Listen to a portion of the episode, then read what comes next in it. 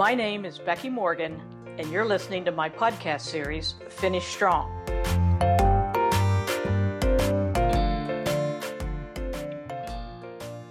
There are people who say the three aspects of time in business activities, past, present, and future, require three entirely different skill sets to address successfully. Specifically, the past, by definition, is reactionary and dealing with it requires problem solving methodologies. The present, by definition, requires a decision, and ergo, mastery of decision making methodologies. And for the future, we must be proactive. And we must use completely different methodologies than problem solving. It's specifically, this requires creative innovation processes. I disagree.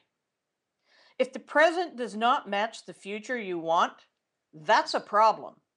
And problem solving methodologies can absolutely be used to proactively create that future.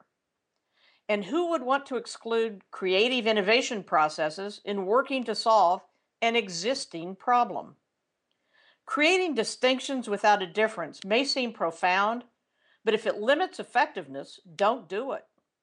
I'm not suggesting that every problem solving tool can create a big bang innovation, nor am I suggesting that creative thinking is more important than working with facts in problem solving. I am suggesting that to myopically refuse to utilize problem solving tools in creating the future that you seek, well, that's downright silly.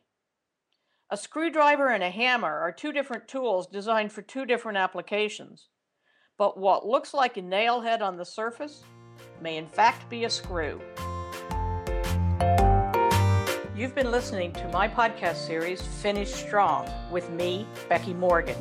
For more information, visit my website at www.fulcrumcwi.com.